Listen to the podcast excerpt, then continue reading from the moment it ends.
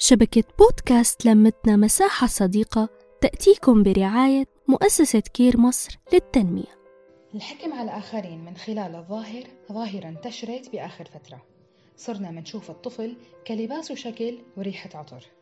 والبنت بالأناقة وبمنطق كلامها وتناسينا جانب كتير مهم وأساسي بالإضافة للي حكيناه وهو التربية. وإنه لازم نحافظ على احترامنا لأطفالنا وننتبه لقلوبهم أكثر من الشكل الخارجي بكتير. الأطفال عم تكبر بعقد نفسية كبيرة ما في حدا يحتويهم ولا حتى يطبطب عليهم.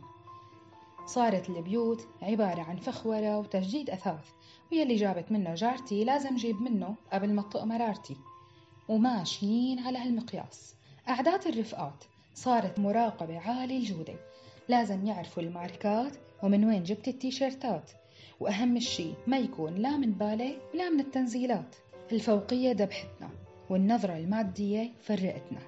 خلينا نكون واقعيين ما تهمنا هي المواضيع. نشوف الحياة بمنظور تاني.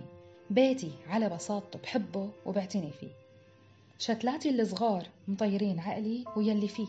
التيشيرت القطني يلي بيريحك البسيه. والجنزات لو بتضايق ابنك لا تجبري. الناس يلي بدها تشوف ظهرك ورجيها ولا تستحي فيه وتخبي. نحن هيك خلقنا وهيك بدنا نحب على الوضع يلي نحن فيه. كنت معكم أنا نور ببصمة خير من بودكاست لمتنا مساحة صديقة. انتظروني بحلقات قادمة.